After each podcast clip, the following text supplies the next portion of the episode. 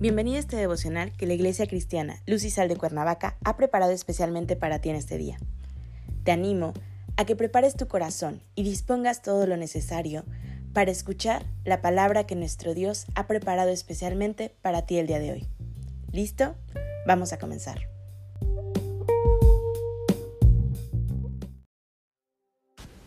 Hola, es un gusto volver a saludarte. Te recordamos que seguimos en la serie El amor a Cristo con el tema de hoy, siendo benigno. Toma tu Biblia y acompáñame a Efesios 4:32, que dice así. Antes, sed benignos unos con otros, misericordiosos, perdonándonos unos a otros, como Dios también os perdonó a vosotros en Cristo. Jesucristo continúa diciendo cómo podemos mostrar amor hacia Él.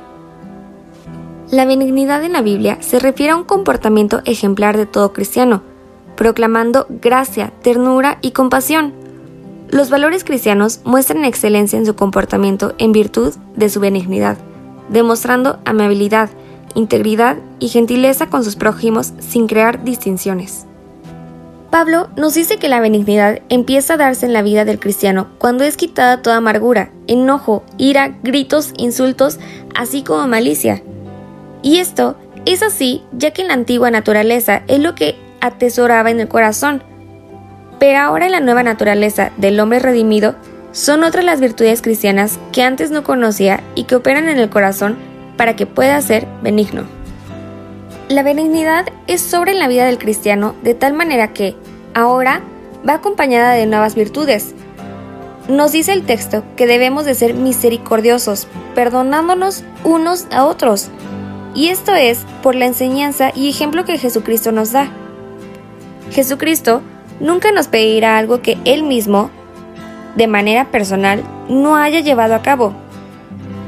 Es misericordioso con nosotros y en su vida terrenal pudimos ver esa misericordia obrando en la vida de las personas. Ahora, cada uno de nosotros como cristianos debemos seguir este ejemplo que nos dio. Misericordia en lugar de sacrificios. Es mucho más importante reflejar el amor de Jesucristo en los hechos que llevando a cabo ritos sin valor, pretendiendo ser benignos con los demás. La misericordia que nos ha enseñado Jesucristo nos conduce a tener la capacidad y decisión de perdonar a los demás. Pues sigue agregando el versículo, perdonándonos unos a otros. Como Dios también os perdonó a vosotros en Cristo. Entonces, este pasaje indica que una persona benigna muestra primero el amor a Jesucristo y refleja la misericordia.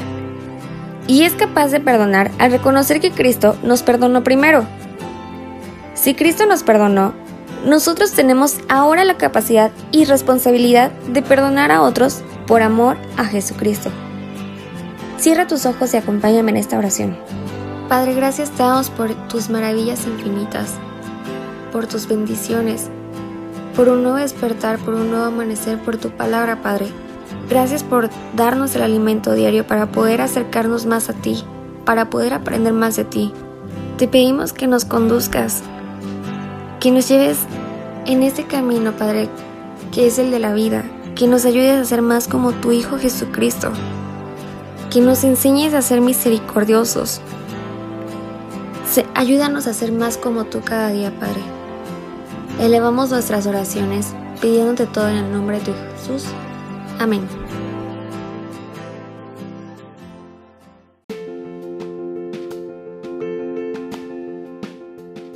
Ha sido un placer compartir la palabra contigo el día de hoy.